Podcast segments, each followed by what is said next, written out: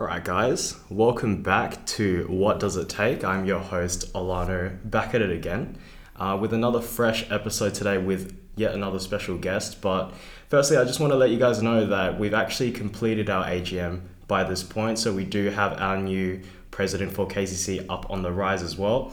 Lots of people showed up to that AGM, so I was really, really happy seeing lots of people from different clubs as well across the board just showing their support and showing that, you know, KCC has extended their reach just a little bit more than uh, especially last year because I feel like last year we had like two or three guests show up that weren't committee, but this year plus five, I'm pretty happy with that. Even though it's something that doesn't have to be really that measured, it just really, you know, is a personal thing that shows me that there is a bit more of an outreach for us this time around. But enough of that.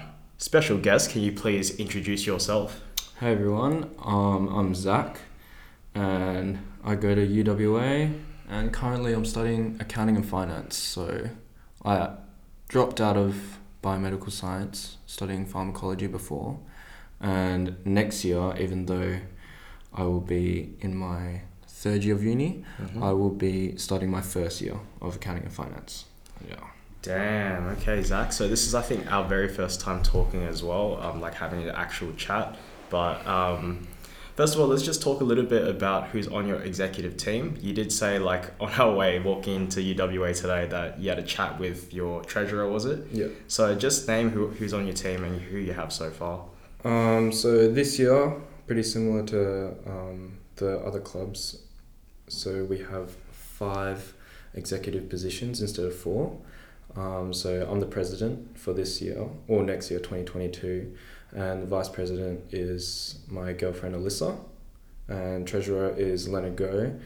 Um, our head of public relations is Ashley Pham, and our secretary is Chili. Fantastic. Yeah. So, like you said, your the VP that you have for 2022 is your girlfriend. That is a can of worms that I can't wait to open later on. But first of all, I just want to ask you what led like what led you to that decision of wanting to run for presidency? Yeah, so um obviously when you're like just about to finish your second year um part of Asia, like there'll be a lot of talk about like who's running for exec next year like um oh like we always ask our mates like oh are you gonna do it? Are you gonna do this?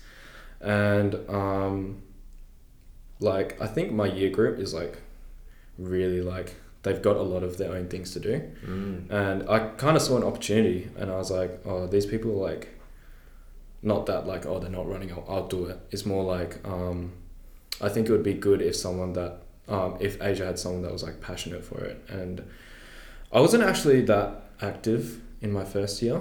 Um, I was busy with other things, but um, in my second year, I started getting really active, active, and I just like, I just like wanted to like contribute more, um, make more of a change, quote unquote, from your speech. yes. But um, yeah, um, I wanted to see a change, definitely in um, like, intra club, so like the committee within our club I wanted us to be um, closer.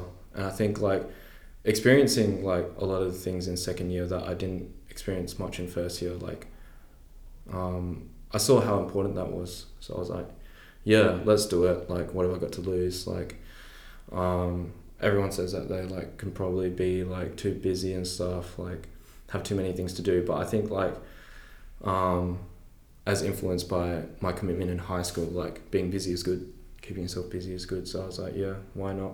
Let's do it. Damn, Zach, yeah. Really mature approach, in my opinion, um, heading into that presidential role, like ha- wanting to be that person to step up to the plate and have that sort of like passion and be someone who's passionate about it, stepping up to the plate again. But I do have a question for you, um, just a little bit about, you know, um, just about how you spent two years in Asia before becoming the president. In contrast to me, I only spent one year. So in my freshman year after KCC, um, I went straight into presidency. So I just want to ask you, how important is that extra year for you with regards to being a president, both in your own personal experience and how important do you think it might be for other people? Yeah, so um, that's actually a pretty common topic. Like, um, obviously, when you run for like a role, you want to like your immediate competition or your immediate people that you have to like look out for other people that are doing the same role in other clubs as well. And like when you're when you're talking about like um, your like what your responsibilities are and like whether you're ready for it, whether you want to accept your role or not. Um, a lot of the talk is like, oh, what are these clubs doing and stuff like that. And I know um, from what you've said, KCC, like you can run for exec positions um, right in your second year, and I think that um, you can do that with CS as well. I'm not too sure about MSU, I don't remember, but um, yeah, and I was pretty surprised at that because, to be honest, after my first year, I was still like, I was still just doing like the bare minimum that a fresher would do. Mm. Like, um, you come in, and because of like the way that Asia is structured, um, the people like in exec will tell you your main goal is just to sell tickets. right. So that's your main responsibility. And personally, I think that the second year is really important because, like, it's it's okay if you get like thrown in the deep end with like heaps of responsibilities, but with your second year, like you're just slowly exposed to it, and like, um, with the subcommittees, so Mhm. like, you've got dance, sport, um, public relations, deco, um, like I think that's a really good way to like just slowly ease into like like it's more like um, you know how like you exec would have like would know a, like pretty much everything Yeah. and then when you're in your second year you're exposed to it a little bit more and I think that's Oh. that's a good way to go about it like I was in the PR team and I got a taste of what it's like to communicate with sponsors um, things like that I also was head of dance for last year and um, yeah, I think that was that was really good. But I wouldn't say that I would be ready to run for an exec position after my first year. Right. Yeah, yeah. I think it's I think it's a bit to do with infrastructure at this point as well because like honestly the way that we have it is like we're able to actually expose our freshers as much as we can or as much as we want to to like all of these executive tasks because like within our first year within my first year actually as well I feel like I was able to do a lot of things or I was pushed to do a lot of things but the way that's received is I think a bit differently um, with like fresher to fresher, fresher cohort to fresher cohort even, because like the way you guys have it, I think I actually admire a little bit because like even though in that first year you only get to, like you said, maybe sell tickets or you push to do like not that much, that's actually something that may be expected of freshers because freshers who do come into the club usually are looking for a good time and not for like a long time, like always, but um, I feel like the freshers for our club is a bit of a we're in a bit of a pickle like internally because the people who are in our club sort of expected less than the amount that we've been putting onto them because they're expected to do so much and from that standpoint I think it could be a little bit draining. So do you think in your first year like you don't have that much like pressure to do that much either? Um, I think it's not that like it's not really like a level of one to ten as to like what you have to do and stuff. But I think for um, our freshers, I think as much as it is important to like do like the professional side of like what our club does, like selling tickets to the public and stuff. I think one of the main things that we push for is that like because they don't have as m- many responsibilities, like a lot of the time is just to bond Mm, Like- yeah. um, because we think that like bonding is just as important as like um, completing the tasks that you have to do or like staying committed to like the responsibilities that you have. But like if because we only have like three events a year. Right. um, you, there'll be time like there'll be spikes in time where you like really have to push. You have to do like um, like sell as many tickets as you can. But the rest of the time like we just want you guys to like become like more of a family and you don't want to like remain on that acquaintance level you know right. and I think that um, it can be a little controversial because, like, let's say that you have um, freshers and they got time on their hands. They might just like go out and do something else with a different group of friends. Like, right. there's nothing, there's nothing bringing them together. Um, but at the same time, let's say that they had more responsibilities that could even force them to like be together more right. and like form bonds that they wouldn't have formed if they were just like free to do anything they want. So it, it weighing weighing like which one is better or which one is worse. Um, I don't know. It really depends, like on the type of culture you have and the type type of culture that they're brought into when they join. So yeah, it's it's it's hard to like it's hard to grasp like what you want from your freshers. But yeah, Yeah, I feel that. Like, actually, it's definitely something that execs have to think about. Something hard to quantify. Like, are we putting our freshers through too much? Are we putting them through the right amount? How does it fit within the context of your own club, etc., etc. But like, you know, I think I, I think one of the factors that may be a little bit undermined is the fact that having that opportunity to be in the club for more than one year. So, like you guys being in the club for two years before becoming executive team gives you a better opportunity to perhaps bond with your executive like members before you guys become executives. So like for example, if I was in um, my freshman year, actually yeah, in my freshman year, going straight to presidency in the year after, my VP Theo is someone who I barely ever talked to throughout my year um, as a fresher. So given that opportunity that um, I might have had a year later, like just having to speak to her, being able to become a friend with her before becoming an executive might have proved like better in the long run. So I think that's definitely something to consider with regards to um, why people want non-freshers to run for executive positions and non-first year club members to run for those executive positions. But like you did say before, um, one of your reasons running for presidents presidency in Asia was like you know being very passionate about it and sussing it out with your mates, you know, just having that conversation. But you also said that the VP is your girlfriend, so you also had that. You must have had a bit of a conversation or something leading up to that point. So I just want to hear a little bit of context as to what happened before, like your IGM. yeah. So um, we actually talked about it like quite a while before, um, like when we had to do our speeches and voting or like accepting our nominations, and my first, my first like go to thing was like if you wanna if you wanna run for exec, I'm not gonna run. Oh wow! Okay. That was that was the first thing that we like went for, um, but then it was kind of it was kind of funny because like as I said like the second years in Asia like a lot of them were like busy with a lot of their other commitments, and it kind of got to the point where like there was no one running. oh. So like I was like you know what um, based on my past um, with my girlfriend we've worked together before. and we actually worked for her dad. oh, together. Um, so, and I realized that I actually like really worked well with her, and that was like one of the reasons why we actually like um, got together.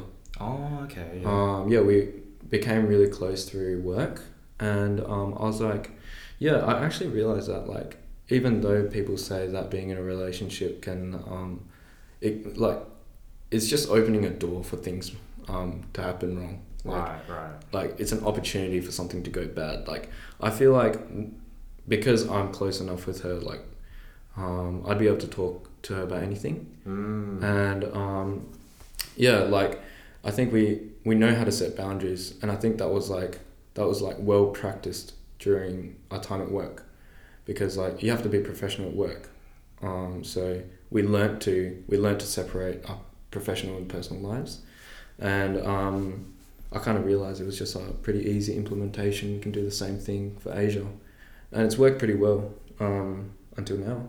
I think. Right, that's good. That's good. Yeah, having that synergistic, like functional relationship between you and your partner, and then able to apply that to your executive team.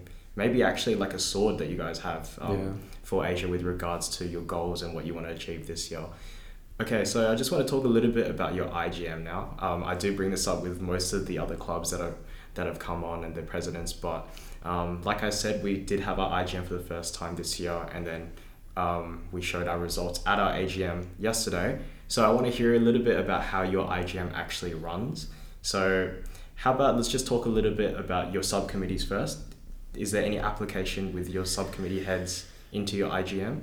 Um, yes. So actually, there's no subcommittee um, incorporation in our IGM. Okay, Um, it's yeah. like a separate thing, and it happens at the end of the year. So we actually have our subcommittee nominations, and acceptances like in the next few weeks. Ah, I see. I Yeah, see. so it's a completely separate thing to the exec positions, and I think it's good that we keep it that way.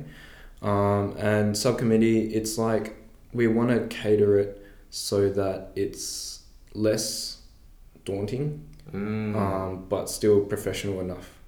So um, it's an open invitation for anyone to nominate anyone right. to be um, a head of subcommittee, and then if you accept it, you'll like do a Google form and send it in. Ah, okay, yeah. And then after you accept it, um, there will be a speech. Um, it's not an IGM, it's just a meeting. Ah, okay, Um, yeah. And then you got to do a speech, and then there will be voting. So because we want to like expose our freshers this year to their responsibilities next year as second years, we um, do encourage the speech. And if you run for it, um, you should do a speech. And then afterwards, there's a bit of a Q and A Mm. but the meeting will be much more casual than our official IGM, and I think that's a good way just to like expose them a bit, but not make them feel like like too scared. right. Um, and like yeah, it's just it's just more relaxed. It's like a mini IGM. Ah. Um, but yeah, and then with our IGM, that happens like before the subcommittees. I'm- right. I'm pretty okay. sure. Yeah, yeah, it did because the executives are chosen, and then we choo- the new executives help to choose the new subcommittees. Mhm. So our IGM was a while ago. Um, so with the IGM, it's uh, it's pretty it's pretty serious. Everyone comes in. We got food and drinks and stuff, and then there'll be like the audience, and then um, the current executives will be like facing the presentation, and then one by one, you guys will come like the the candidates will come up and do their speech, and then it will have a more like lengthy Q and A um, part. Um, and yeah, the Q and A part is pretty serious. You got to like um, really think about what you say, um, and it's um, for me, it's like the scariest thing Yeah. because if you think about it, like you do a speech at school for an assessment, yeah. um, you're doing it so the teacher marks you, Right. um, and uh, it's something that like you know that you have to be serious for. But with this one, what I actually um, realized this year was that this is like incredibly scary because it's to your friends. oh, And okay. like, if you think about it, you come into uni and it's a club run, ran by your friends. You have no professional obligation or like, you don't have any like, like, you don't have to be professional. Like, it's like when you go up to one of your exec members, you don't talk to them like you would talk to a teacher. Right. Yeah. So, like, even though you might feel more comfortable with them, at the same time, it like contradicts because you're more scared to talk in front of them as well. Right. So yeah, I think IGM was extremely scary.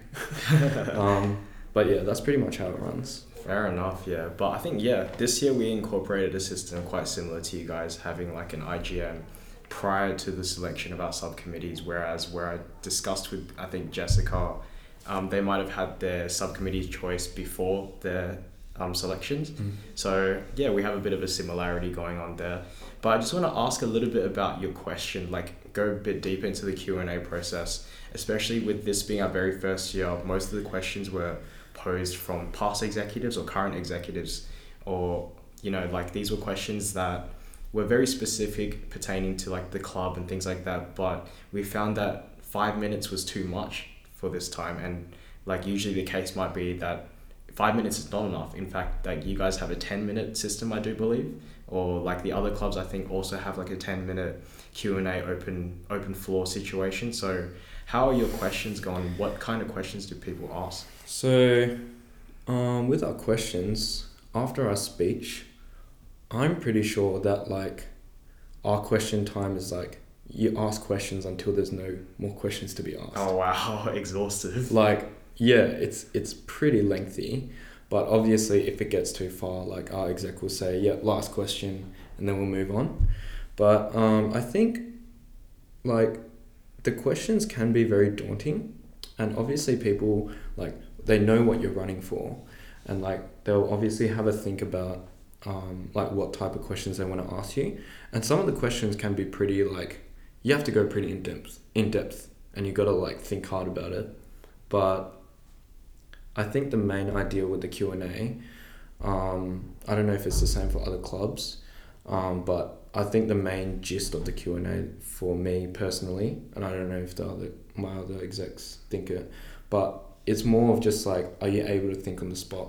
Mm. Are you able to like um, quickly find solutions, um, or like like will your is your answer spoken in a way that um, keeps your opportunity opportunities open Right. and um, makes people still feel um, understood and accepted. And I think that's that's the main goal of the Q and A. Like you don't have to give a perfect answer. Mm. Like in my um, in my Q and A, I remember them asking a lot of questions about like what are my ideas for other events, um, things like that. And personally, I didn't like like I didn't have an idea for every every single event for the next year. Mm. But um, what I like tr- really tried to get out there was that um, I would be transparent with my committee. If they have ideas, um, I take them all in. Um, be open about things like that, and I think like practicing being able to like um, show that you understand the questions that they're asking um, really reflects whether you'll be able to do that while you're um, in your position. So I think the main idea of the Q and A is just like um, showing whether you can like think on the spot, be able to behave professionally, give a professional answer, things like that. True. Yeah, yeah, like another like aspect of that that you kind of alluded to is can you actually listen like to committee even? Like when they ask you questions there will be plenty of questions like posed to you in the coming year.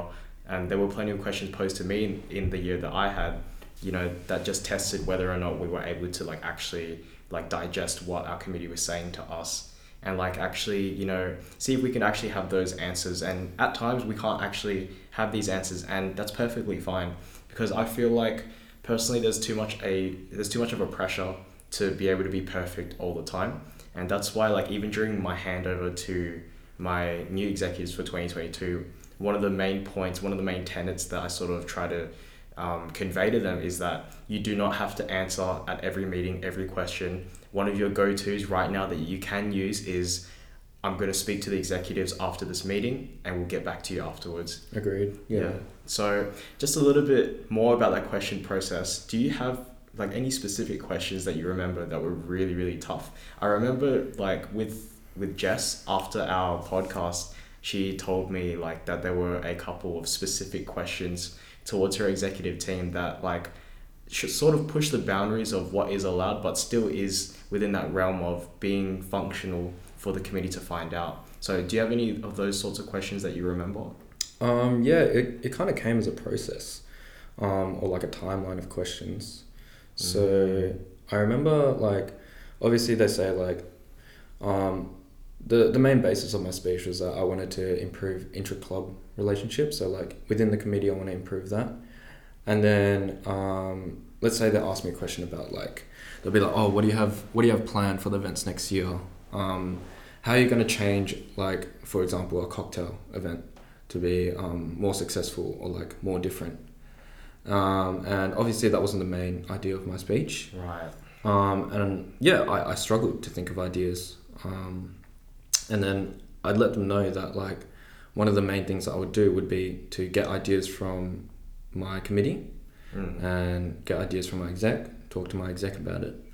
And then following on from that, there was a question about um, like you keep saying that um, you keep saying that you're gonna listen to your committee and listening uh, listen to your exec about like your ideas and stuff and doesn't that mean that you're just like pushing over your, your responsibility to, to them Wow. and not doing anything Okay, yeah.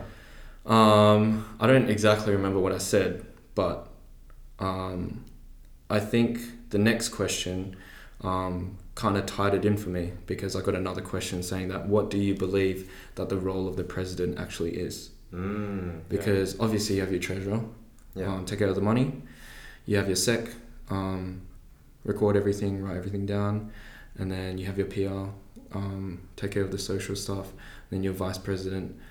Um, yeah, with the vice vice president and president, that was what they were asking. Like, what is Right. the actual role of it?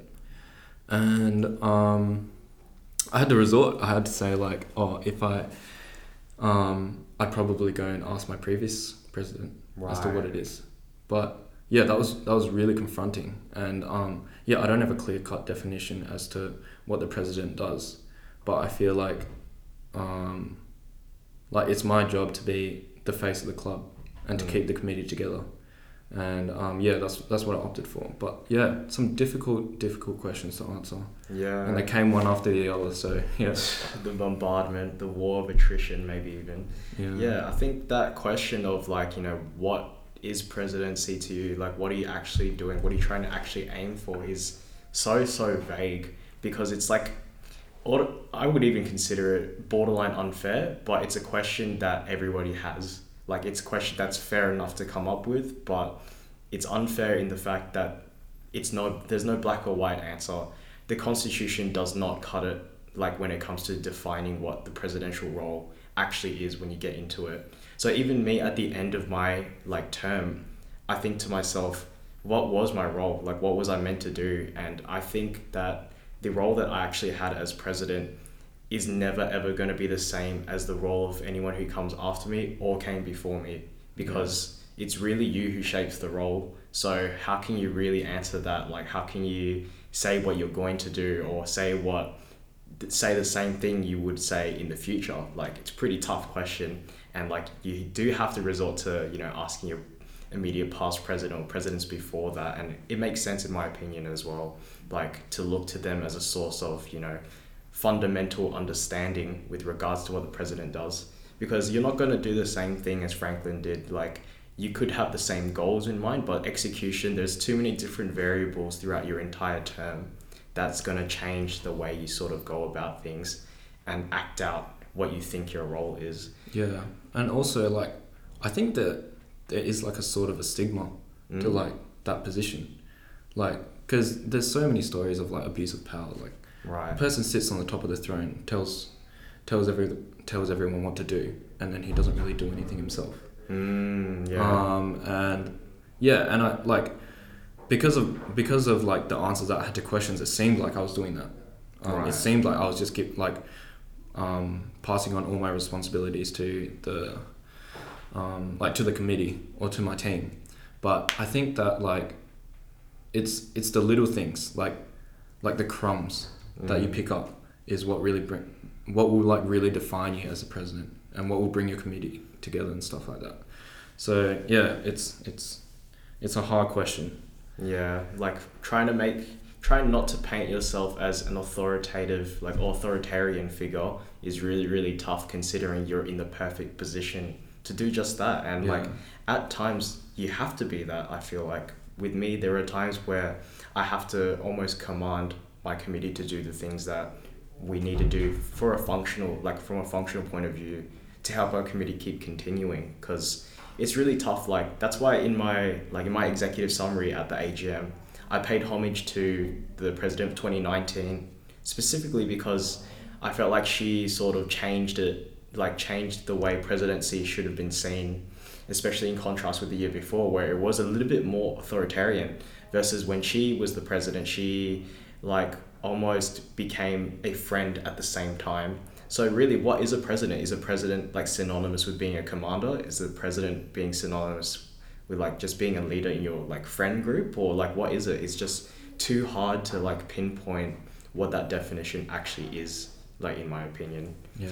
So I just want to ask you now. Um, we did just have a quite a large like you know digression on what presidency means to us. So how about like the way handover works? I feel like there's a different process from committee to committee, club to club.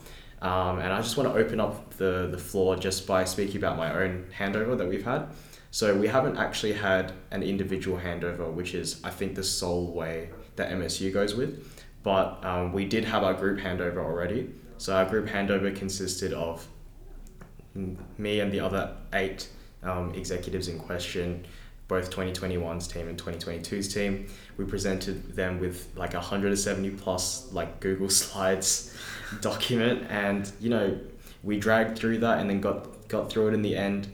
Had our dinner afterwards, but yeah, our that particular like Google Slides was just sort of like a how-to guide of everything and like how each executive position differs and what we do with regards to events in our year group uh, in our year and how to like execute particular events stalls clubbing events etc etc but like how does how do you guys go about your handover and do you know if it was the same as last year even just floor is yours I think um, it's pretty similar, to be Mhm. honest. So there was a night where we um, gathered at a house and we just um, like they prepared a handover document. And it's like twenty eight like full pages wow of just like of just like writing, yeah. and then we just slowly go through everything, and um, yeah, we just start off with things that like everyone needs to know. Um, like the whole exec group needs to know, um, such as like what forms you need to hand in, um, like all the all the different things that like um, like a ordinary committee committee member wouldn't know. So like Mm. we've got um, the meeting to organize the dates for our events, things like that. So we just go through all of those things, and then um, when it got like later into the night, we um, split off, and then like it was like a brief summary as to um, what you have to do. So um, Amanda, which was our sec for twenty for this year, I talked to um, our sec for next year. Mm, yeah. Um, and it was like, yeah, I'm not entirely sure if I know for our treasurer, Chloe, she had a like a one-on-one handover with Leonard yeah um, this year, like just themselves, but um, the president will look after. I think the president will look after the new P and VP.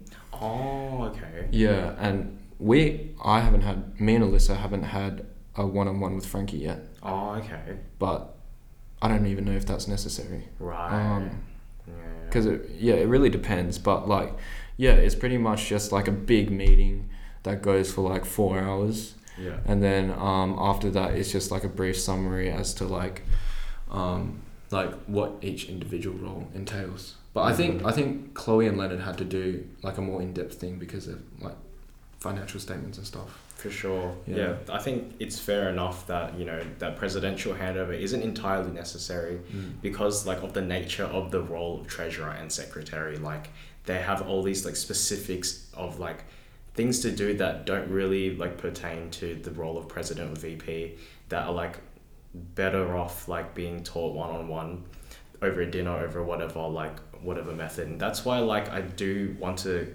like con- consider carrying on that um, you know one-on-one handover like sort of culture exec to executive. So i feel like last year with my handover um, i didn't actually get that opportunity either yet and i hadn't like ever had this one-on-one um, situation with my immediate past president before me jimmy so we never had that sort of conversation or that like one one-on-one this is how you do presidency this is how i sort of think saw it and to say like if that was important or not is still like I guess we'll never know like situation.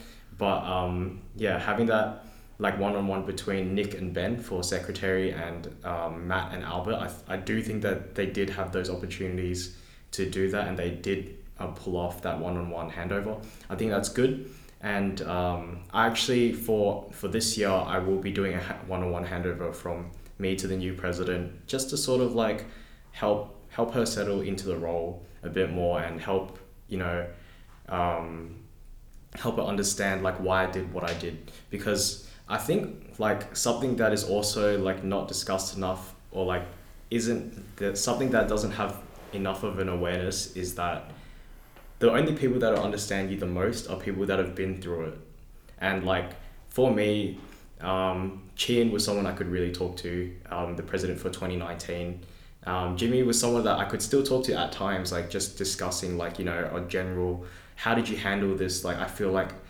even last night, like after our AGM, we had a like little like post AGM sort of party thing.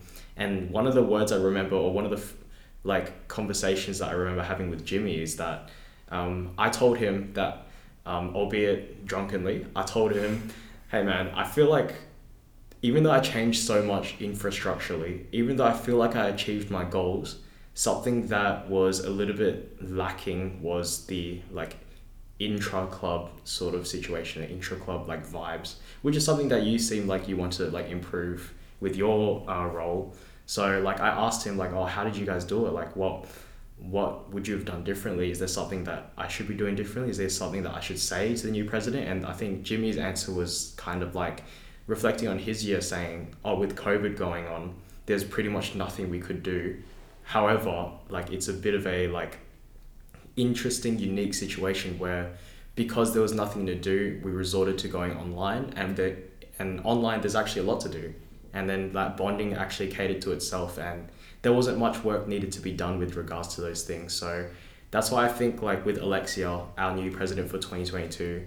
Um, we're probably going to have a more similar th- year this year um, compared to last year um, with regards to next year. So I do want to tell her like some sort of things about like you know my goals and like um, I want to discuss her goals. You know, just to ha- make sure that she recognizes like who she is and recognizes the role that she's in and what she can do with the role. Because like we discussed earlier, the role is really vague, but because of that, there's so much that can be done. So next up, I just want to ask you about your goals. In fact, so do you have any like overarching goals or any goals that you've come up with? Uh, be like leading up to today with regards to presidency or even your club? Um, yeah, so I think I mentioned it before.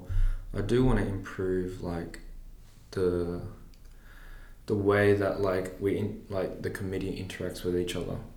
The the the like the big thing that I said in my speech was that um, like improvement needs to come from within the committee before we can reach out to like um, like the public, mm. um, the like the outside community.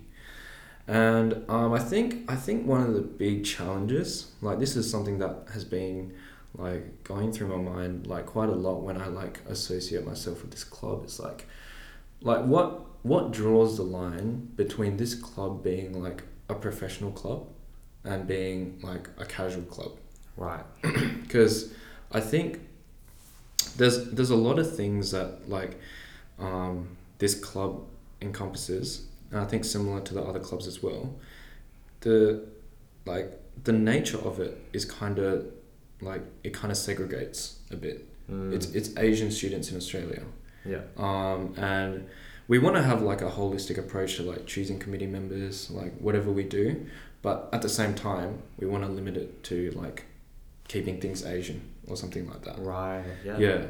And at the same time, you've got like one side of the club where professional, um, and like as you get into your second and third year, you're gonna have to talk to sponsors more. You have to talk to like um, event organizers, venues, and stuff. And you got to keep a pro- professional approach to that. But at the same time, you also got to like, not that you have to, but like you want to be like friendly. Mm. And I think um, like a lot of the a lot of the things that like could be an issue um, that could like be detrimental to the intra club relationships is this like casual and professional like battle sort right. of yeah because like when you're in this club like I have to be I like referring to your speech again like I had the executive awakening Yeah. like I had the I had the switch in my brain where like I have to be more professional when I'm dealing with this club. Like I'm I'm the face of the club. Like I'm the people I'm I'm the person that people look up to. And one of the like one of the lines I have to draw is like where my where my professionalism ends or like Mm. where it begins, something like that. But at the same time, I really want to like make sure that we're close. So I think that my approach for this year is to make sure that um, we have uh, maybe an updated or like or just like a more thoughtful approach when we choose our freshers Mm, yeah. and then with that will come like a good opportunity to be able to bond with them first and then once you bond with them like once you talk like just catching up with someone you talk to them and like the conversation can go and then you start talking to them about like oh what you did um like on a friendship level and then what you did for the club on a professional level. And if you expose them and like if you have a good enough friendship to be able to talk to them about a lot of things and expose them to like um, whatever you're limited to expose Mm. them to, they'll have a good understanding, and as a result, like everyone is on the same wavelength, and then our club improves, and then our connection with the community improves, and then like things will just fall into place. That's what I think. So that's my that's my goal, and I think it will start with the freshers for next year. Yeah. But yeah. Definitely that like importance of freshers grows like with the length that you've been in the club even like I feel like the more experience you have in the club the more you realize like we really need our freshers to be of a certain like level of a certain like uh, personality walk of life even and like the way we choose our freshers both our clubs both even like uh, CS and MSU it's always like we feel like there should be more to be done. Like there could be more to be done. Um, you know, honing down on our freshers and like truly understanding who they are as people and like, you know, trying to create an environment that is encouraging for growth um, at the same time. But it is very tough because, you know, the nature of people, the nature of humans even, like we all want to be um, we all we all want to be choosing the path of least resistance and we all want to like, you know, just become um, people who are comfortable. And sometimes like you need to be put through the fire and flames to like become someone who is um, suited to that professional sort of side that you were mentioning or someone who's like you know capable enough to you know step up to the plate to even be an executive. Like because it's pretty tough at times to you know maybe have a fresher pool where like you may think to yourself wow these might be our future executives but you can't see it at that moment like Mm. it's so tough to truly understand like the gravity of the importance of freshers until you're up like in the position that you're in like right now even like even in the position that I was in as the immediate past president I like see my freshers and I see that you know so many people have stepped up to the plate and I see that these guys really are the future of our club. And your freshers are really the future of your club even. And I know that's a conversation that Albert and I have had a lot with regards to freshers and like how important they really are to to us. And um, even like if we don't pick the perfect freshers we can create the perfect pressure, uh, freshers out of them um, with the environment if we have that you know anabolic environment almost but another goal that I want to ask that I did also mention in my past podcast is that is it one of your goals to um, surpass the performance of your immediate past president Um, yeah, that's. It's not really like something that I've thought of.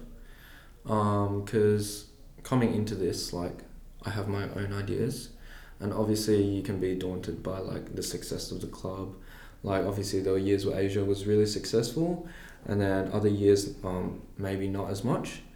So, um, personally, I didn't really think about about it, um, too much, but um, looking at how Frankie led this club, we've had our rough times, and um, I have like huge respect for Frankie, and um, like my my goal um, didn't originate with being like um, like the the goals that I thought for the club didn't originate from like being better than what Frankie did mm. or something like that. It was just it was just a personal thing, like something that I witnessed. So um, I think that if I am able to complete my goal, I will be satisfied, and I don't think like surpassing like previous execs or like Frankie in this instance is of too much importance. Because it really depends like if if my club's happy like even though they might we like might not get as many ticket sales we might not get as much reception in our thing but like it because there are so many areas to this club that needs work or can be improved or like like we've got our committee we've got our community we've got our sponsors we've got our events there's so many things that like could be the could determine like how successful our club is and like how well we achieved our goals but i think it really depends on like where your executive team starts from Mm. so um, yeah i don't i don't i don't think my goal is like or my goals are to be like more successful than frankie did Mm. um, so yeah, like, um, kind of like not a relevant question, but like not something that I thought of. if you know what I mean. Yeah, really well said, Zach. I feel like, um, like you said, so many different avenues for you to explore. So many, so much potential for you to have goals that are completely different um, compared to your predecessor, or even like goals that you perceive that your predecessor have. Like that means that, like, it's kind of that Cristiano Ronaldo versus Messi question. Like, Yeah. who's better? Like, or are they just like two completely different players? Right? It's like not really like um, you don't really have to compare them to each other. It's better to like compare yourself to yourself, Yeah. um, like as time goes by. So I think yeah, very mature answer to that. Yeah, and I think um sorry to interrupt, but okay. just like if you think about it, like the measure of success is like it can be measured by other people. It's Right. not limited to yourself. So yeah, I really like resonated with that Cristiano Ronaldo. Like I literally watched this thing on TikTok and it's Yeah. like Cristiano Ronaldo like is the best goal scorer. Mm. But like like if if the audience is asking that question like in in the point of view as to like who is the best goal scorer, it would be Ronaldo. Right. But if it's like something else, like who can change like the play of the game, it would be Mm. Messi. Like I'm not I'm not saying this is fact or anything. Right. I'm just saying that it really depends on the like the perception that like your audience has. yeah. Um, but me on a personal level, it will like if I achieve my goals, I'll be happy. Yeah. Mm, yeah. And like I like how you mentioned or sort of alluded to my like mentioning of the executive awakening. Like that's something I mentioned in my executive summary at the AGM this year as well. And I think um, for our audience out there, it's something that I'll explain um, in possibly future podcast, maybe that one that I'm hoping to have with Alexia as well. But basically, yeah, it's that switch like you described that makes you really understand your role like a lot more. It's like a huge like reaching that threshold and understanding like what your like what your potential is and like how you can actually achieve that potential because before like um, before I had that awakening within myself I was like um, in my early stages oh yeah my goals were actually quite in line with the goals that I believed that um, Jimmy and the team had because at their AGM uh, the 2020 AGM they were talking about you know making clubs making the club bigger um, making events better and better. And I do remember the three goals actually that I thought I had, which were um, returning a bigger profit, um, returning a larger number of memberships compared to last year, and having our club's events be bigger and better. And I thought that was like, you know, quite, you know, a very general but stable, like presidential goal to have. And then on that night of Hotel de Luna, that's when it changed and when I realized that this is a goal that can be achieved by you know any president but not me. This is not my goal. This is not the goal that i would have um, completed and completed with a smile on my face at the end.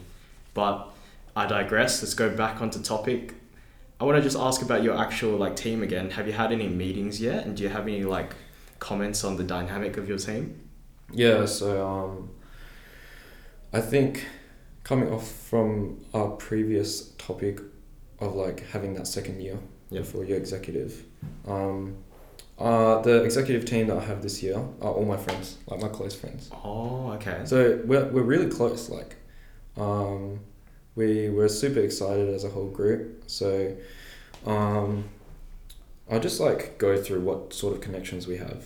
yeah. So me and Alyssa obviously we're in a relationship, and we have Leonard, Ashley, and Chelly.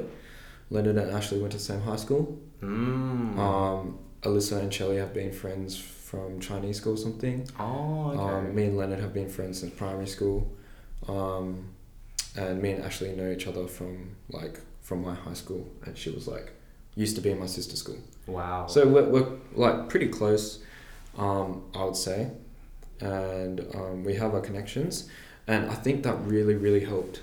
Like, or it has been helping for like the short amount of time we've been exec, um, to like get things done, and um, yeah, I'm really I'm really happy with the dynamic that we have, and um, we've already had meetings. We've I think we're gonna have our third meeting soon oh like, okay next Wow. Tuesday or something. And um, yeah, and we have I think we have the same values for the club. And um, one of the things that I like really like about our team is that like everyone has their role and because we know each other so well, like we don't we don't really have to waste time as to like figuring out who's who's good at what. We kind of have them like set in stone already. Like um, I think a conversation that I had with Alyssa before was that um, we were talking to a sponsor Yeah. and um, we were asking them um, some questions about Oda and stuff. And we came to a realization that like each of us like have our own role, and because we know each other as friends, like we don't we didn't even have to like have a conversation beforehand as to whether who does what. Mm. So um, let's say like we were talking to a hypothetical sponsor. yeah. Um, obviously, Chelly's role is sec. She'd be writing things down, and she's more of a like a rev- uh, a reserved person. So she Right. won't do much of the talking. So she'll be like writing things down, and then we have like Ashley. Um, Ashley is a super creative person. She's great at graphics, um, and she'll be like the one that bounces ideas off everyone Oh, okay. um, or like brings up things that we might not have thought of. And then um, Alyssa, she she will be like um, she's one of the most like organized people that I know, and she'll be the one that discusses logistics oh, okay. and things like that.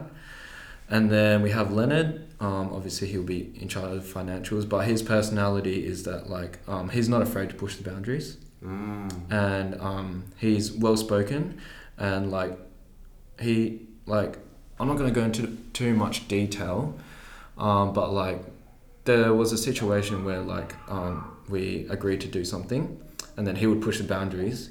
And if he didn't push the boundaries we might not have benefited as much as we are now. That sort of vibe.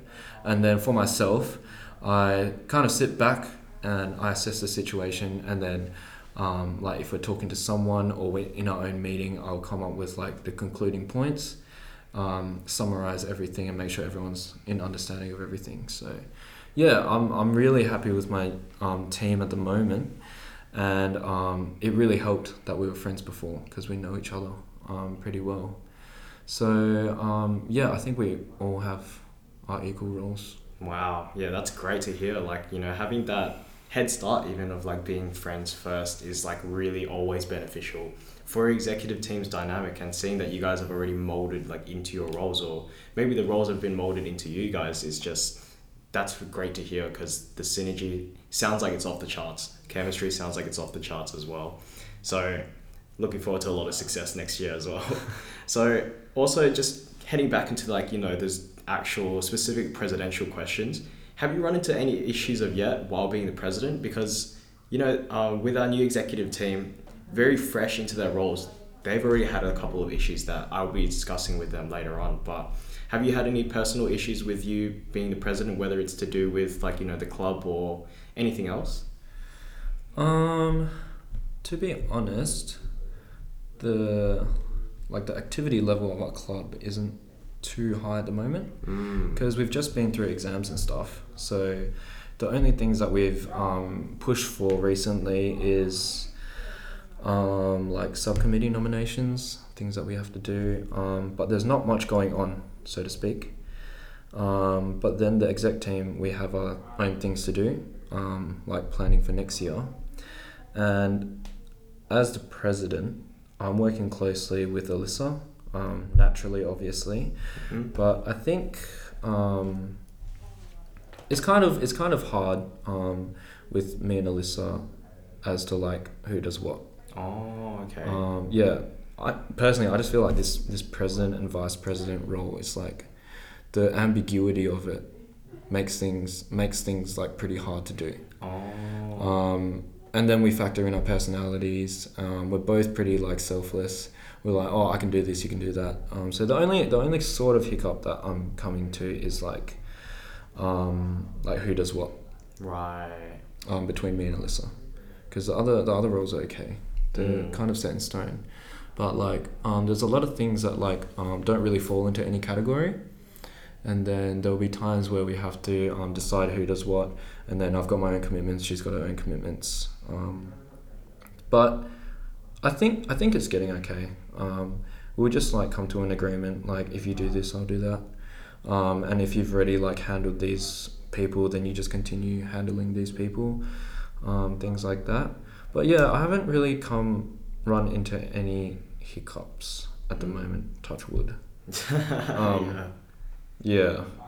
Um, just like a question, like I think that you know that dynamic between you and Alyssa being in like a relationship and both being executives, and then immediately coming off of Franklin, who was in a relationship with the president of MSU, like hearing this sort of news almost came as like tabloids to me. Like people just telling me, "Oh my God, Alano, did you know that like Asia's president is actually dating the vice president?" I was like, "What? That's kind of that's insane." But like you know, just from an executive standpoint, especially personally, I was in a relation. Oh, I still am in a relationship with um, my head of dance for 2021 as well, and I found that there were lots of benefits and like there were still some negatives at the point. Not, not gonna lie, but um, I just want to ask you a little bit about the perception of you and your partner in your executive roles. Like, is there any like perceptions that you know of with regards to like how your committee perceives you two and like how like you guys will work? Is there any like stigma or anything? Yeah, so um, we actually we actually had a talk about this. Um, just me and Alyssa. Um, I think it would be appropriate to say it now. Um, but just to start off with, we obviously thought like, oh, what would people think? Mm. Um, if you're the president, I'm the vice president, or the other way around.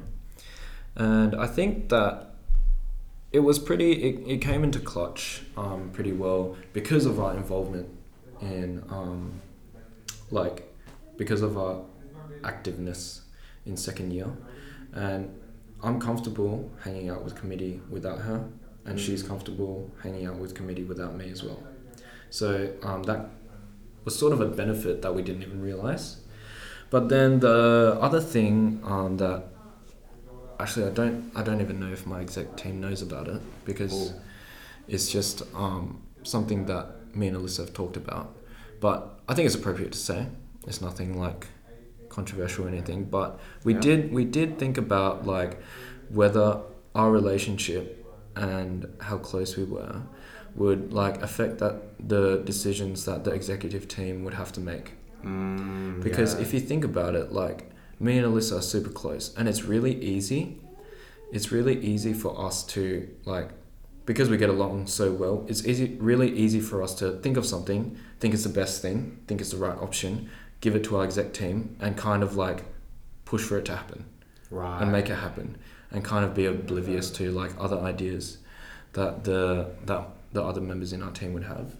So um, I'm really glad that we like thought of like not thought of it, but like noticed like what would happen if this occurred, Mm. and I think um, yeah that that could be a stigma um, in regards to our roles, especially being pres and vice pres in the exec team. But it's something that I'm constantly um, checking myself up on. I'm Mm. sure Alyssa is as well. So I think I think that was the only issue Mm. that we had. Um, we're confident to say that um, we're not like too segregated from the committee. Obviously, if you're in a relationship, you have your own personal lives.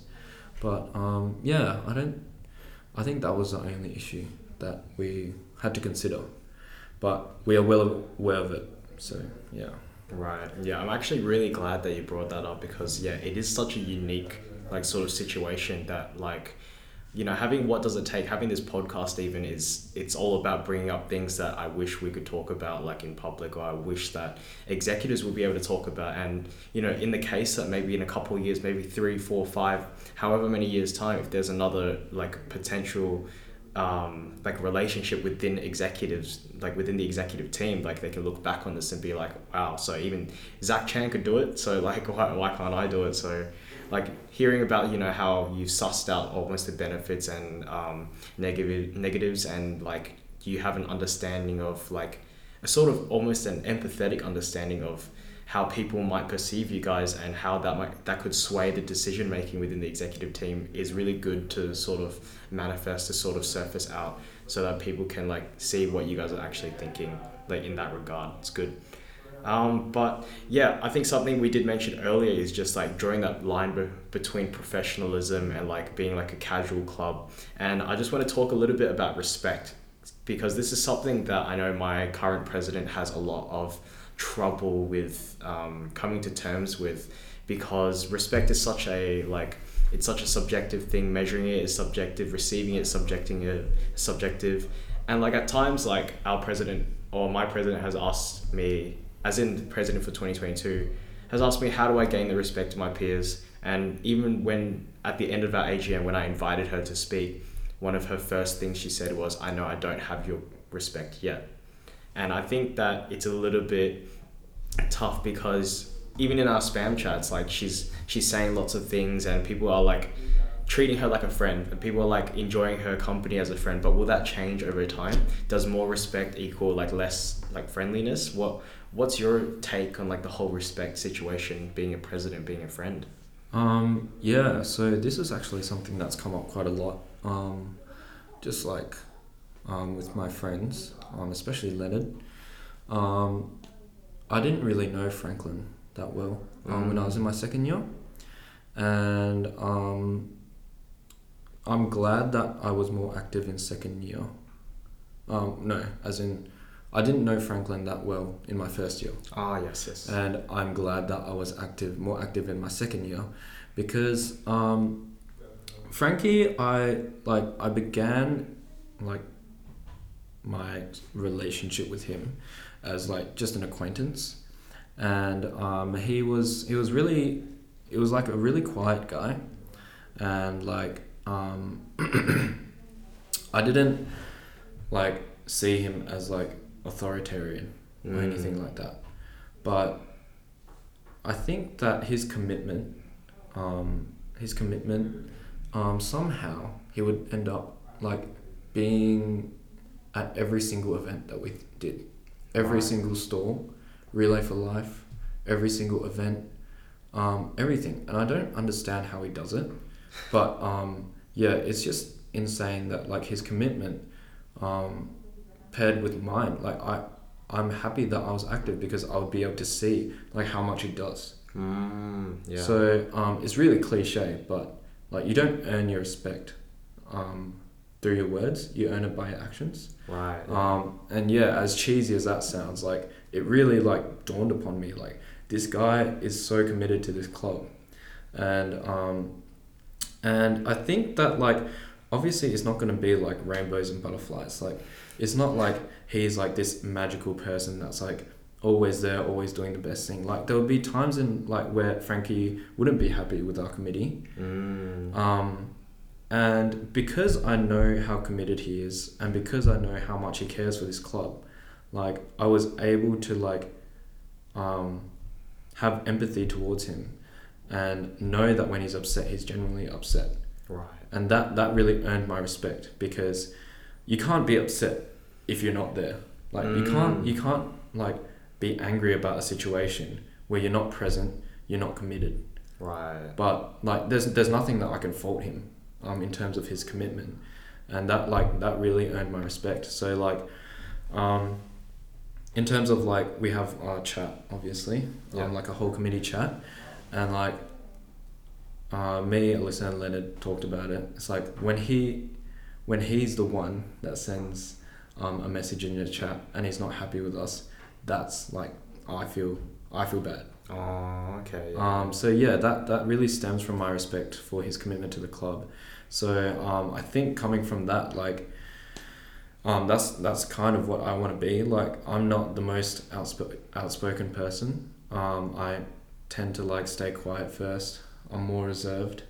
Um, I think most of the people that I've interacted know that. But um, yeah, the commitment um, and the actions I do, that I think that um, is really important in earning respect. So yeah, Franklin is the first name that popped up in my mind when I heard the word respect. Damn, yeah. Yeah. Having such respect for your, you know, immediate past president, I feel like that's really awesome. And I think it's something I'll be discussing later on in today's podcast as well. But first of all, I just want to dig deeper into you as a person as well. What do you think is one of your biggest, or what are some of your biggest flaws coming to this position as president? Acceptable answer is I don't have any, but like whatever you want to say, man, about flaws. Yeah, um, one of my best friends from high school, he wrote he wrote an answer. He's like, it was like, what are your weaknesses? It's like number one, nothing, and then, and then number two, arrogance. but yeah, um, that's not me. Um, with with my flaws, um, something that also sounds really cliche, but like I have a really bad habit of saying yes to everything. Oh, okay, Um, And I think that comes from the nature of my parents. I really see that in my parents. Like my dad, he'll say yes to anyone. His personality isn't the one to like decide. yeah. Mm, Um, okay. So he's the one that will be like, if someone asks him to do something, he will do it. And like, before you realize it, you put too much of your effort into something that may not be worth it, Mm, and then in the end, you regret it. right. Um, it's sort of like, it's sort of being a pushover. okay, yeah. Um, but yeah, I think that's something that um, I really need to like make sure that I can like discern what is like what should I put my importance in. What is a point where like people take advantage of me, and like when to say no, when to know my boundaries, and yeah, um, I've had trouble with a lot of my previous like um, part time jobs or casual jobs where like I state I state that um, I state that I only want to do this amount of work, but then um, because of my work ethic, because of the way I was raised, I would do them to my best of my ability, and then in like combined with my inability to say no to someone, I could be like overcommitting myself to something. right. And um, yes, like there have been times where I've been overworked. Um, I've had trouble with like um, not getting paid for what I thought I deserved, something like that. Mm. Um, and yeah, that's something that I've like really been working on. Um, yeah, that's the only thing that comes up at the moment. Right. And like t- like dovetailing off that, talking about like your biggest advantages, maybe commitment can be used as a sort of a spear as well for yourself, but like you know what it what would you consider your greatest advantages or pros even of yourself? Um, I think that my ability to um, not speak oh, is kind of an advantage. I think Mhm. like my ability to be able to assess the situation and just like hold back, right. um, like paired with my personality. Um, I told you before that like I'd be the one that like assesses a situation, and then um, when I feel like I'd be able to structure things, put things into place, I'll be able to do that. And then when I do like um, have something to say, it, it it won't be like it won't be something that's like useless. Mm. Um, and I think that's one of my like advantages um, is that like I have a really like analytical mind, and I'll be able to like assess what's good and bad, and um, coming from that is my ability to analyze like people, Mm. and um, kind of sounds weird, but um, yeah, I feel like um, because of my like nature, my reserved nature, I'm able to tell like um, if someone's unhappy with something, if someone's happy with something, like even though they don't say it. Um, and I think I'm a pretty emotionally sensitive person. Mm. So like even slight nuances in like a person's behavior, like even their eye contact, something like that. Like I think I'm pretty good at being able to like tell when someone's like agrees with me or doesn't agree with me. And then um, yeah, I'm not afraid to ask them. I'm not afraid to like confront them about something. Um, yeah, I think that's that's pretty much it. Yeah. yeah, I think In that terms of that. Having that ability to really like scan the people you're talking to and have that confrontational like awareness or like lack of fear even is really important i reckon especially in that place of authority that you have like right now. Like there are so many times where you need to like exercise your authority and the fact that you can have such a calculated mindset towards these sorts of situations is going to be very like very good in the fact that a lot of the decisions you'll be making, I guess, would be less emotionally based, but more like emotionally, um, more like you've got these decisions that are going to be um, knowledgeable, like more of a like calculated effort, for lack of a better word, with regards to like you know situations where maybe reprimand might be necessary, or like you know um, situations where um, critical thinking is necessary, which there'll be a lot of like opportunities for that with regards to your presidential like career pretty much. But yeah, I just want to ask you a little bit about now interclub matters um, and to be specific, I mean interclub within the context of not the sport, not the interclub sporting event, but like reaching out to other clubs, especially in the context of uh, reaching out to KCC, um, MSU, CS, and even other clubs like that. Do you have any plans with reaching out to those clubs? Because I feel like it's not it's not ever necessary actually, but it is a potential thing that you can use um, with regards to trying to build your tool set or etc. etc. Um, yeah, so I think in terms of interclub, it's it's a very like it's a very sensitive way up of competition and um, working together. So we already have um, our exec group chat mm-hmm. with all the execs from all the clubs. And we've also got um, our president group group chat, which I feel like is really good. Um, I think it is healthy to maintain our competitiveness with other clubs. So um, in terms of like our plans with Interclub, it's not going to change too much. I think um, I like the competitiveness, and it really comes out um, like with sport and stuff. But in terms of like um, like being connected with other clubs, I feel like it is good to um, be closer to the exec team, and because we're exec, it gives us an opportunity to like make a group chat it gives us an opportunity to be able to speak to each other and bounce off ideas. And I think that um, being able to like differentiate between what is competitiveness and what is working together is really important when we're like discussing things that we want to do. And um, there can be a stigma um, in terms of like tradition or things that like other clubs do, but I feel like it's more beneficial to be able to like not see like maybe like a specific idea that one club does. Like even though it might be copied, quote unquote, um, by another club, I feel like um, my opinion personally on that is like it's okay to an extent. But um, yeah, the, the nature of our four clubs is will like result in competitiveness, and I think that like in terms of inter club, we just need to be really like be really careful of um, what our plans are. Um, but yeah, I'm not I'm not afraid to like um, get really close with um, the other executive teams um, and the other presidents as well. And I don't think it's harmful in any way for us to um, be in contact, talk about ideas. And I think it's actually really healthy because, like, if you think about it, the only other person or people that you have to talk to in terms of your role um, if you exclude interclub, is like your past presidents. Mm. And they be they might be enclosed as to like what they thought the what was good for only our club. But like with the president group chat that we have, I feel like it opens up a, a new window for us to like figure out ideas, um, think of things that might not have been thought of if it was just our club and that's because we have traditions. We have things that like we like like to do every single year. But if we want to like continually make our club better we'll have to change it. Um, change some of the things that we do. And maybe those ideas could come from like outside of our club. So i think i think it's healthy. But at the same time i think we just um, i want to keep the competitiveness if you know what i mean. Um, and i think it's like healthy competitiveness Right. But yeah, yeah, that's that's pretty much what I think in yeah. terms of interclub.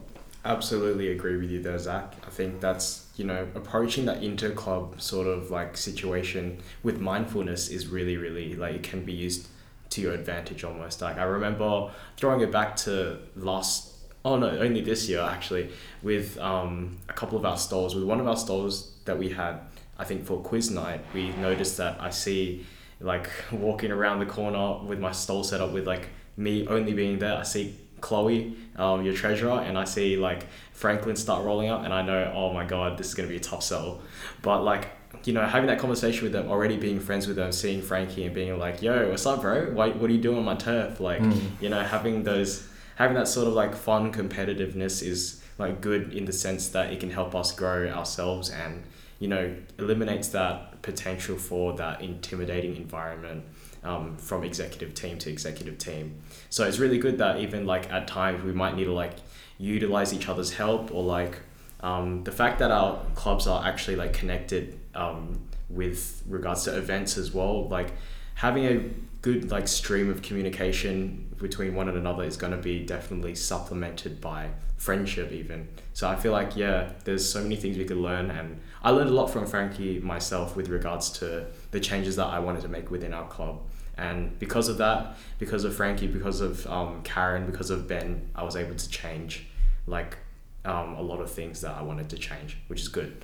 But uh, how about Asia itself? Like, do you know if Asia has any like particular stance on KCC? I know we see like I know my executive team sees your executive team or saw your executive team as like a group of like very well-rounded individuals or people who were like willing to really get the job done. So, do you know? Do you have any like stance on us?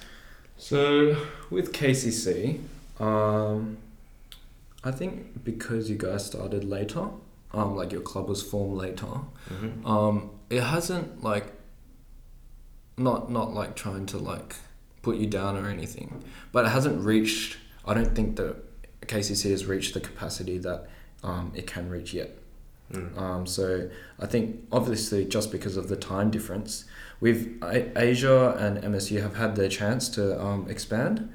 Um, and I was actually talking to um, Alyssa about this yesterday after your AGM.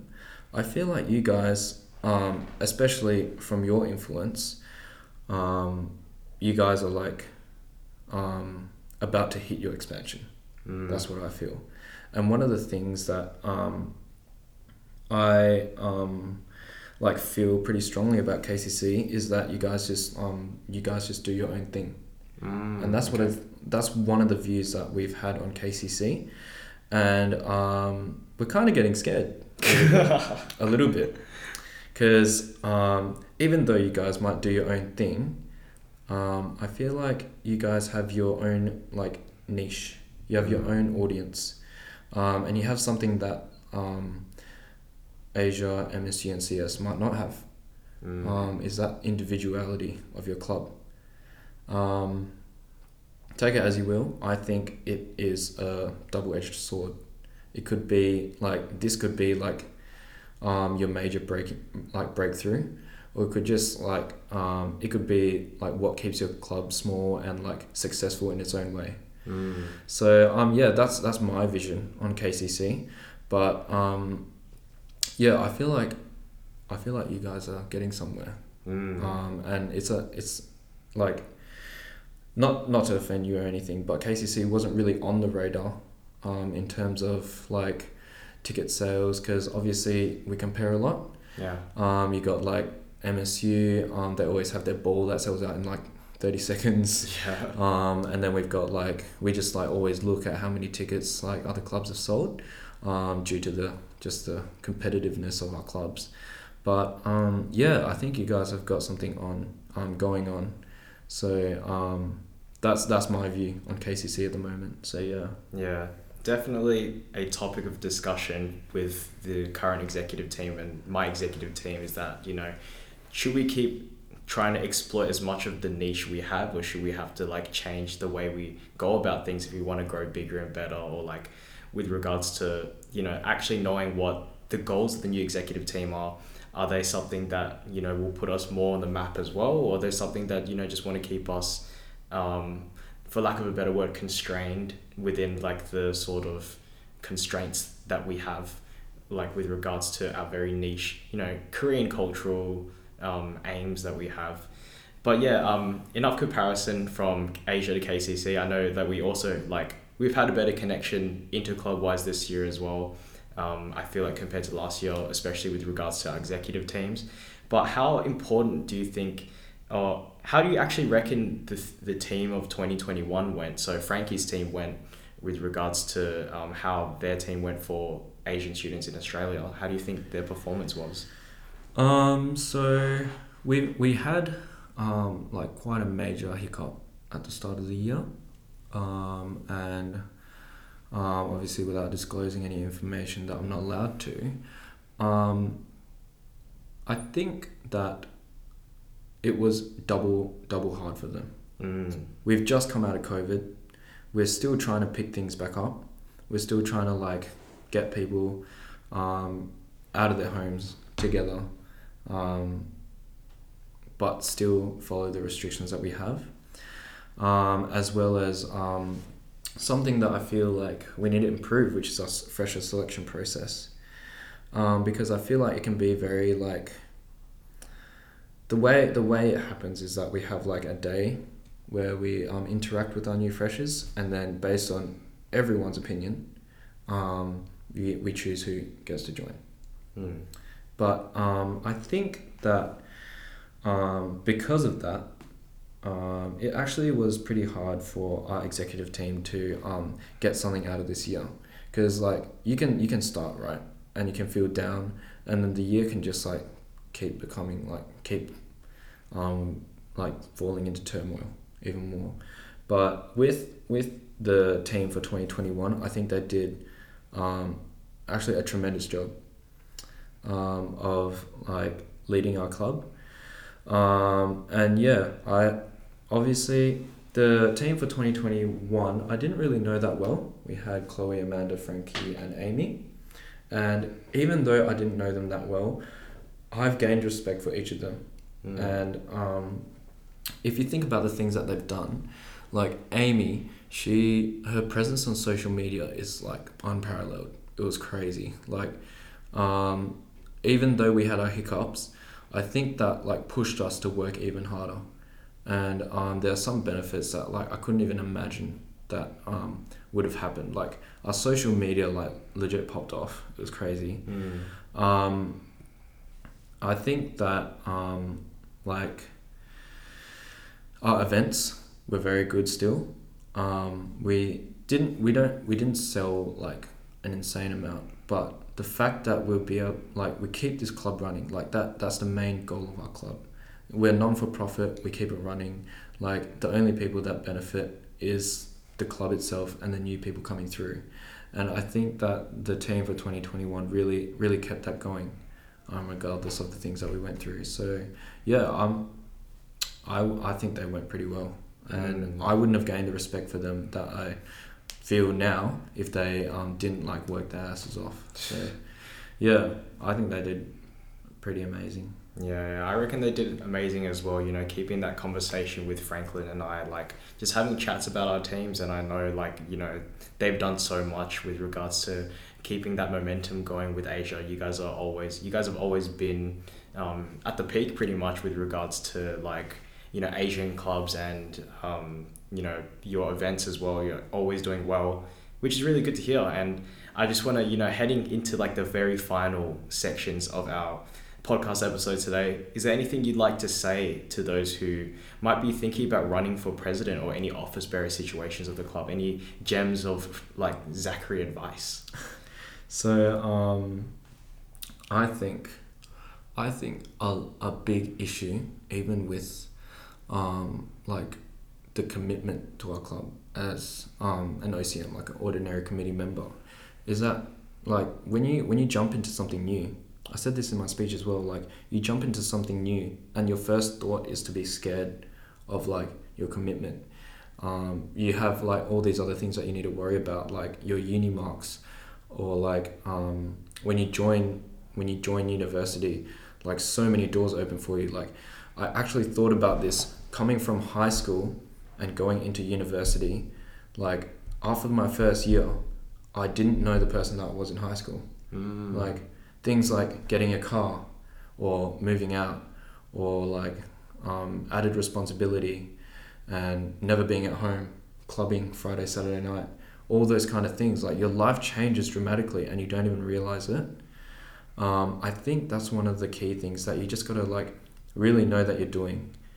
And with that, you can there's like two there's obviously there's more than two, but I think there's like two main ways that you can go. So the first main way is that um, you can just keep to yourself. Um, you study hard um, because you're in uni so that you can graduate. Yeah. So that I'm um, like most people like want to get a job. Yeah. And things like that. That like, I think that um, that is that can be the path that people take. You just stay in uni, get your studies done, and get your career going. But one thing that I learned in high school um, is that there's there's a bit of a parallelism between the jump from primary school to high school and the jump from high school to um, university. So in high school, I was like, and like because of my nature, I was an overcommitted person. Um, I'll tell you like a typical day in high school. From six a.m. to seven thirty, I'd have swimming. Seven thirty to eight thirty, I have like music ensemble. Mm. School throughout the day, music rehearsal at lunch. School throughout the day. After school, I have water polo training, and after that, I had um, music rehearsal after water polo training. I'm at school from 6 a.m. to 9 p.m. Like, as much as I think that that would have been impossible, the fact that I kept myself busy meant that, like, I knew that I had to do things. I had to do them straight away. And I think that you can apply that when you join Asia. Like, as much as it is a social club, you have your commitments, and it's really healthy to have something else other than uni when you are at uni.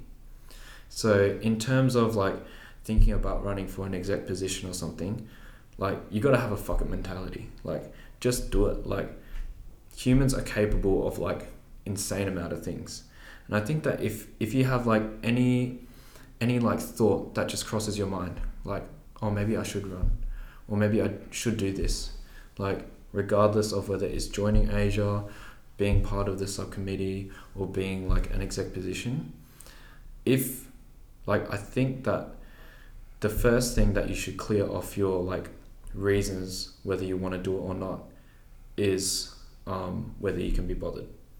So that one you need to cross off your list straight away because like it opens up so many more opportunities for you to think about like what kind of difference can you make in this world? And like what are you capable of? And i think that's something i really want to push for my committee as well like what have you got to lose? Things like that. And that's that's part of the reason why um, i ran as well. I was like if i can do the things i did in high school i should be able to do it now. There's nothing stopping me. So yeah. That's the advice i would give to my future committee members if they're ever thinking of running. Wow. Yeah, that's some really, really solid advice right there. Really, really like shows like that you've done so much and that anybody is like able to do as much or even more. Like even you're able to push yourself to the limit or maybe even the limit that you thought you had is not actually your limit. Like you can actually do way more than whatever like people really like people really can do. Like I think that you know that self restraint, that self self constraint of what you can actually do is so like mentally dependent. Like having that good mentality or like having a mentality that soars as high as the sky is just so important with regards to anything you achieve in life whether you're being like at the elite level of like sport or like you know the elite level of music or you know anything you want to achieve in life requires that mental like capacity first to really be like yeah i can do this. And at the end of the day like most of the time whenever anyone wants to do something whenever anyone like has the possibility or opportunity to do something, they can actually do it. And it's just them, it's just their own words, it's just their own demons that are telling them that they can't do it. But really are those things that like are unable to be overcome? I think that's that's definitely a question for you guys, the listener, to really think about with yourselves. And I think, you know, having that discussion about what humans are really capable of is definitely what makes this episode probably one of the best that I've had definitely like in the history of this podcast because I hope that you guys do realize within yourselves a lot of you do have self doubt and a lot of you do have what I would call like an anchoring mentality, like something that just holds you back. And when you look behind yourself, like you do hold the keys to get that, get rid of that anchor. And it's really up to you how much you want to do and whether or not your goals are sky high. You know, there's that very cliche saying again, shoot for the moon. Even if you don't get there, you'll land among the stars, which is probably not um, true because I don't think that's how that works. But you know, you guys get get what I'm trying to say. But yeah, heading to that final, heading to the final portions of this podcast episode again. Just want to ask you: Has what does it take? This podcast itself, a bit of a meta question. Has it played any part in your life leading up to this moment? Um, it actually has. Like, there's I I think that I'm an overthinker, kind of, but like being able to actually like as you said before, like this podcast like opens up an opportunity to speak about things that like we wouldn't normally speak of, and it's things that you like could be afraid that could be detrimental to like your friendships and stuff, but um, I feel like like what does it take has like really really let me open up about like some of the issues that um, like if I think about it holistically, it's like an incorporation of all the issues, the triumphs, or like anything that has happened like in all parts of my life to come together and like it's like during this podcast it's like kind of given me my own self understanding about why things have happened. And some of the things that like have come out of my mouth it's just like it came out because like my brain's starting to piece things together. So i feel like many of the things i said today um, i think that um, well it would be great if this sort of enlightened our listeners um, to think about like why some people do the things that they do and why people like um, can be the person that they are today so yeah it's yeah, this podcast really given me the opportunity to speak things that have been not really at the back of my mind, but behind the forefront of my mind. Mm. Like not the first thing that I would say to people, but things that I would be speaking, um, thinking about while I'm doing something, or while I'm like dealing with whatever I have to deal with. So yeah, like I actually like really appreciate this opportunity, and um, yeah, like thanks thanks for inviting me to go on this podcast. But yeah, it was a really good opportunity. No worries, man. Yeah, I think just speaking about during this episode human nature and like root like the root of human ambition and what we can achieve, what we can't achieve. And like the mental blockade is what's gonna make, you know, this episode especially special because it then becomes relevant to everyone it becomes relevant to almost like humanity because everyone has their own struggles and everyone has their own self doubts and things like that. And overcoming that is like, you know, it's applicable to our situations, having been a president, you being the president, but it's definitely also applicable to everyone in daily life. You know, going up for a walk, you know, changing, um, trying to pick up a new hobby, all these little like things that people do day to day to sort of like just change their lives it's definitely this is one of the first steps you know hearing about it and like the fact that we're able to actually like openly discuss this is i think very very good and very like meaningful in a way as well so again before my special random question now i'm sure you've heard that the special random question is like you know the best part of the podcast but i'm pretty sure it won't be this time eclipsed by the sheer content that we've brought today so Unfortunately, I'm sure it won't be as amazing as what we've said so far. But before our special question, just want you to plug in your socials. So your Instagram, how can people find you? Oh yeah, so um, my Instagram is just my full name, Zachary Chan, but the Chan has two N's. At the mm. end. Um, and my Snapchat is in my Instagram if um, you're looking to snap me. Sweet, short, concise. Um, yeah, and my Facebook is just Zach Chan, not Zachary.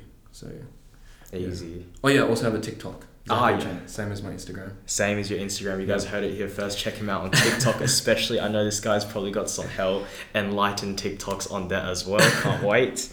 But yeah, special random question. Here we go. Are you excited? Yeah, let's go. Okay. So, this is something again that I thought of like during this episode as well. Something that hasn't actually been pre like thought up. I've given you like the agenda for what possibly we might be talking about today minus the special question.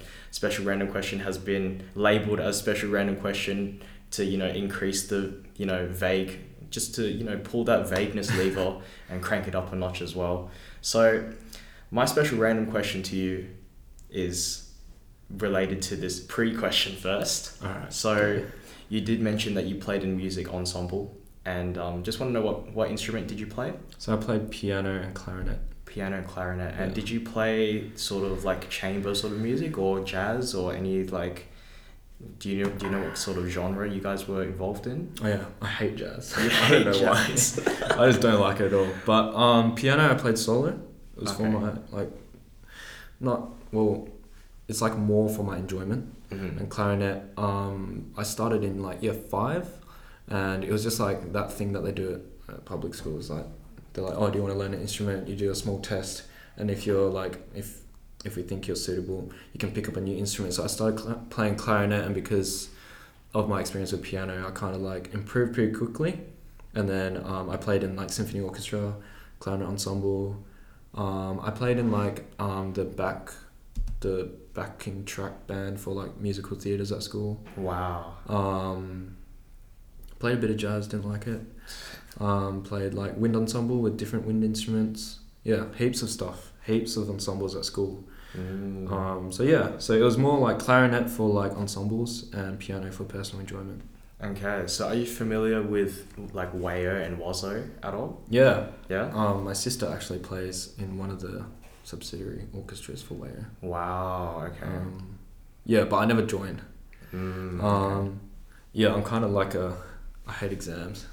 I never did exams, so like, I never really joined any of those orchestras. But yeah, Fair enough. Okay, so just a bit of context to the audience WAYO, Western Australian Youth Orchestra, and WASO, Western Australian Symphony Orchestra. And my question to you, Zachary Chan, is your entire executive team is now placed in WASO. Who's playing what? oh, this is so good. Alyssa plays violin, Oh, snap. and she okay. played in WAYO. Oh, Um, damn. And she was um, the concert master of the Philharmonic Orchestra, which is just one under WAYO. So um, yeah, she's playing violin, of course, Okay, okay. front seat, shaking the um, shaking the conductor's hand for sure. Um, Leonard actually played the euphonium, Oh my so gosh. he will be at the back of the orchestra blasting out some tunes. Yeah. Um, I don't know about. Chili. I think Ashley, like, we all have like a general agreement that Ashley is like you don't want to make her angry. Okay. So yeah. I'll probably put on the bass drum or something so that she can whack something. and um, hmm, I don't know. I feel like she should play like flute or something. Wow. That's the first instrument that came into my mind. yeah. But yeah, that's pretty much an orchestra in itself. it is. It We've is. got our violin, we've got our percussion, got our winds, our brass, and um, our melody line. So yeah, Fantastic. Love that answer. Okay, so thank you guys, the audience, for listening to today's episode. I'm sure you we all learned a thing or two. I know I have actually, and I just want to say, you know, thank you so much, Zach, for giving up the time to come onto this podcast, especially because you got work really soon, don't you? yeah, I do. Yeah. So thank you once again for coming onto the podcast. All good, man. Do you have any final remarks? Um, yeah, check my social media. I will share it on there. Um, yeah, that's pretty much it. Sweet. Okay, so for listeners of What Does It Take, thank you guys for listening to today's episode. I believe it is my ninth episode, and I'm definitely saying that this is probably one of my favorite episodes of all time. So, again, thank you guys, everyone, for listening. Thank you for coming on, and I hope to see you guys on the next episode.